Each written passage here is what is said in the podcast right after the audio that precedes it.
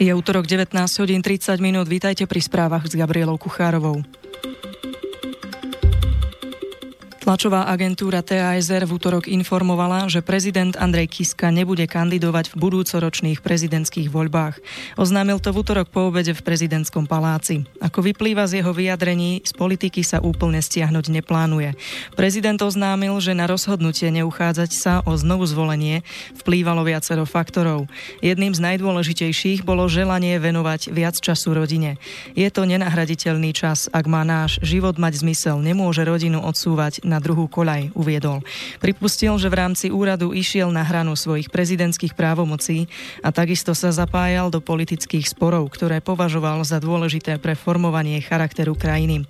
Skonštatoval zároveň, že jeho postoje nevyvolali len pozitívne, ale i negatívne emócie. Preto bude podľa neho lepšie, ak úrad prezidenta neponesie tieto príbehy konfrontácie do ďalšieho obdobia. Po skončení svojho mandátu by rád prispel k začiatku novej politickej éry na Slovensku.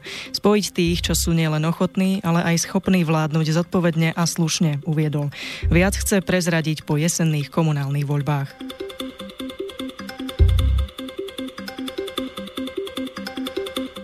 Členovia výboru Národnej rady pre nezlučiteľnosť funkcií za stranu Smer SD tvrdia, že prezident Andrej Kiska niekoľkonásobne prekročil limit nákladov v rámci predvolebnej kampane.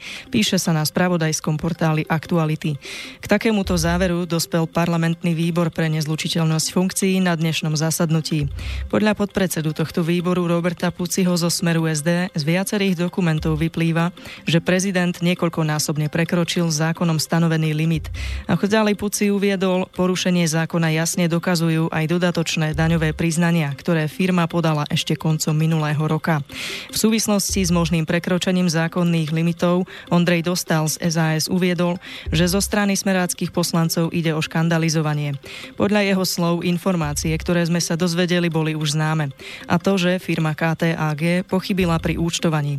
Dostal argumentoval tým, že podľa zákona náklady na kampaň sa započítavajú len za obdobie obdobie 15 dní pred voľbami. A toto Kiska neporušil. Výbor zatiaľ k celej záležitosti nezaujal stanovisko, pretože si vyžiadal ešte ďalšie dodatočné dokumenty od finančnej správy.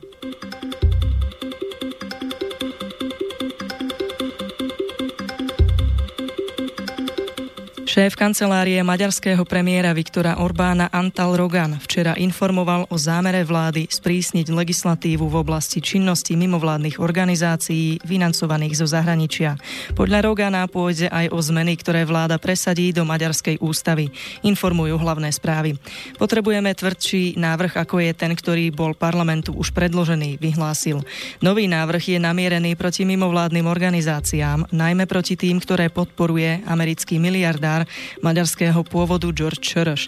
Návrh dáva nové kompetencie napríklad ministrovi vnútra, ktorý tak môže rozhodnúť o zákaze mimovládnej organizácie pôsobiacej v oblasti imigrácie. Počíta sa tiež so zavedením 25-percentnej dane na zahraničné dary pre takéto organizácie. Strana Fides premiéra Orbána má spoločne s kresťanskými demokratmi dvojtretinovú väčšinu v maďarskom parlamente. Preto sa očakáva hladké presadenie tohto návrhu.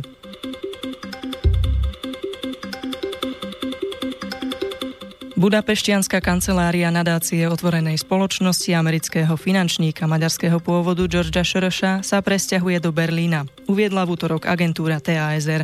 V útorok o tomto kroku informoval hovorca kancelárie nadácie Čaba Čontoš.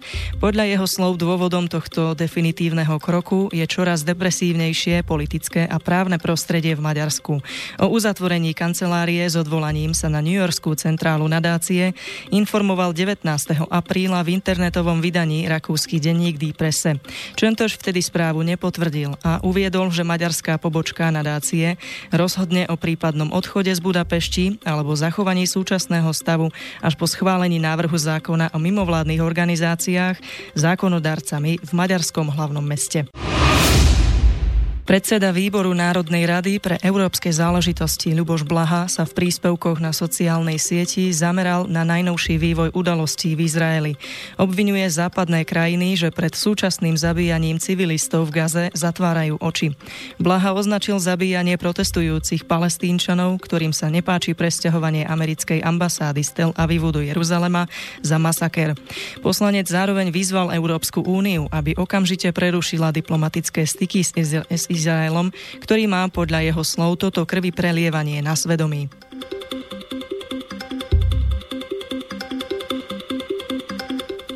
Spojené štáty zablokovali v noci z pondelka na útorok v Bezpečnostnej rade OSN návrh na zaujatie spoločného stanoviska k násiliu v pásme Gazy, píše časopis Trend.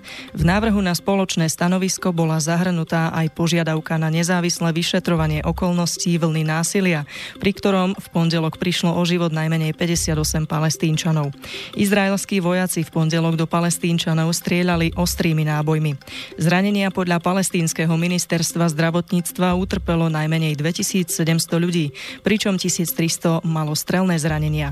130 ľudí je vo vážnom alebo kritickom stave.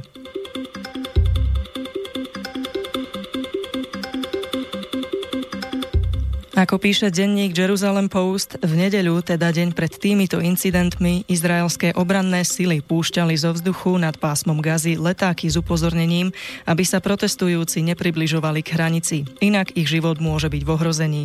V letákoch sa písalo, že tým, že sa mladí ľudia zúčastňujú násilných protestov, sa nechávajú využívať hnutím Hamas, ktoré chce cynickým spôsobom prekryť svoje zlyhania a zároveň vystavuje ich životy a životy ich blízkych nebezpečenstvu.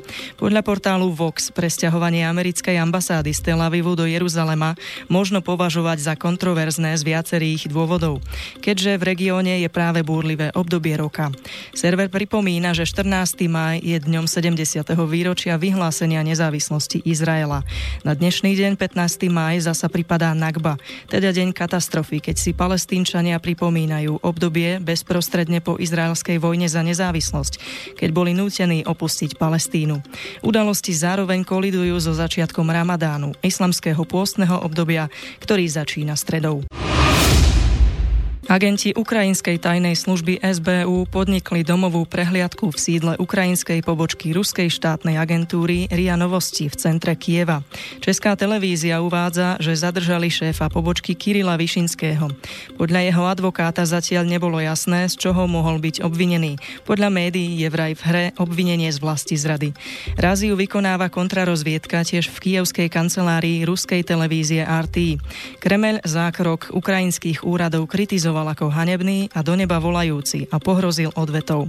Služba SBU zákrok e, zdôvodnila odhalením siete mediálnych štruktúr kontrolovaných Ruskou federáciou a využívaných agresorom v rámci hybridnej informačnej vojny proti Ukrajine, uviedla hovorkyňa SBU. Na Ukrajine je vysielanie RT zakázané. Šéfka stanice oznámila, že agenti SBU vtrhli do pobočky, s ktorou odvtedy nie je spojenie. Agentúra Interfax dáva raziu v Kieve do súvislosti s tým, že ruský prezident v útorok slávnostne otvoril most spájajúci Krím s Ruskom.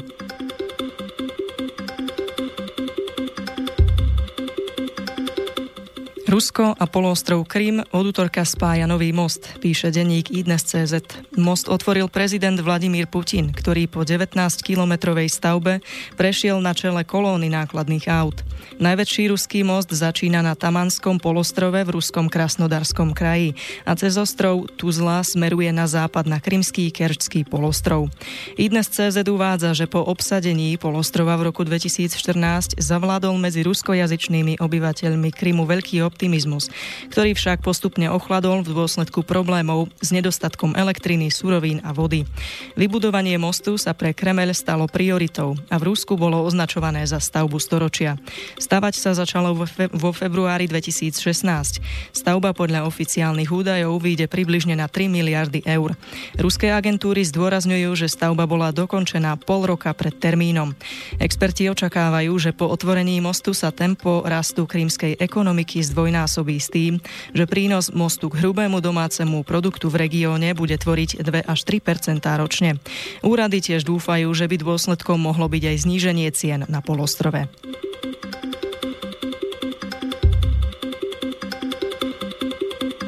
Portál hlavné správy informuje o pokračovaní prípadu britského chlapca Alfieho Evansa, ktorý musel byť v apríli po nariadení súdu odpojený od prístrojov a následne po dňoch hladu a smedu a po podaní neznámych liekov zomrel.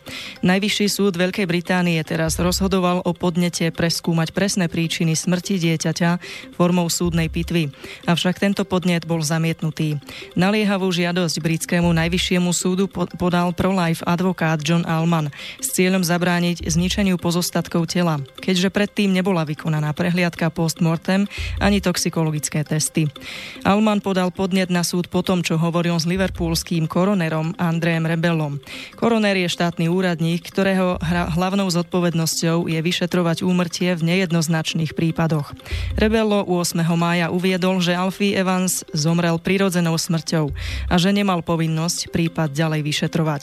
Alman povedal, že prípadná pitva by mohla oslobodiť personál nemocnice Alderhey z podozrení, ktoré sa z dôvodu nejasností šíria. Petíciu za rovnaké práva pre všetkých, teda aj právo na sobáš pre osoby rovnakého pohlavia, podporilo v Českej republike 68 tisíc ľudí. Znamená to, že touto petíciou sa bude musieť zaoberať poslanecká snemovňa tamojšieho parlamentu. Napísal spravodajský server parlamentné listy. Som za zrovnoprávnenie jednoznačne, uviedol predseda Pirátskej strany Ivan Bartoš, jeden z poslancov, ktorí sú zrovnoprávneniu gejov a lezieb priaznivo naklonení. Komunikujeme o tom s poslancami poslancami naprieč spektrom a veríme, že získame podporu na predloženie návrhu. Uviedla právnička Lucia Zachariášová, ktorá pracuje pre kampaň Združenia neziskových organizácií Sme Fair.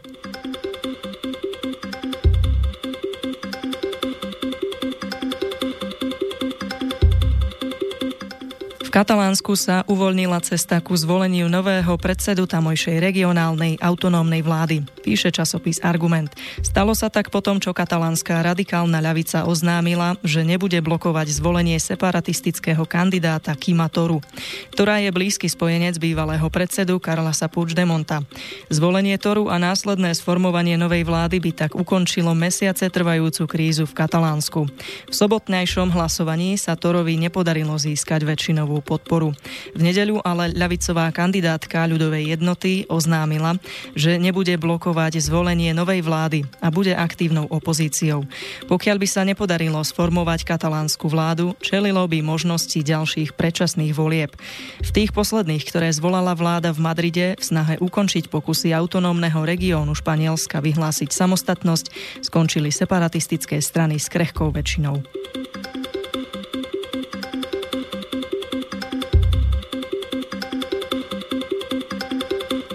Ľudia na Slovensku budú mať menej administratívnych povinností voči niektorým úradom. Orgány verejnej moci majú totiž ponovom o fyzických a právnických osobách získavať pri svojej úradnej činnosti potrebné údaje z informačných systémov verejnej správy. Počíta s tým návrh zákona o opatreniach na zníženie administratívnej záťaže, ktorý definitívne schválil parlament. Informoval o tom dnes denník Postoj. Cieľom zákona je zrušiť povinnosť úradov pýtať od občanov a podnikateľov výpis a odpis z registra trestov, ako aj výpisy z katastra nehnuteľností, obchodného registra a živnostenského registra. Správne fungovanie si vyžaduje aj optimálne technické riešenie. Ide najmä o prepojenie so zdrojovými registrami údajov a pripravenosť partnerov. Podľa portálu vládny návrh zákona celkovo zmení 168 zákonov, 68 vyhlášok, 8 opatrení a 12 nariadení vlády, ktoré hovoria o predkladaní výpisov v papierovej forme. Vláda očakáva, že tento zákon občanom ročne ušetrí 13 miliónov eur. Touto informáciou sa spravodajský blok končí. Informácie sme prevzali z webov vox.com, Jerusalem Post, Česká televíze, Trend, Teraz, Postoj, Hlavné správy, Argument, Parlamentné listy, Aktuality, iDnes.cz. Správy Slobodného vysielača zostavila Gabriela Kuchárová. Do počutia zajtra.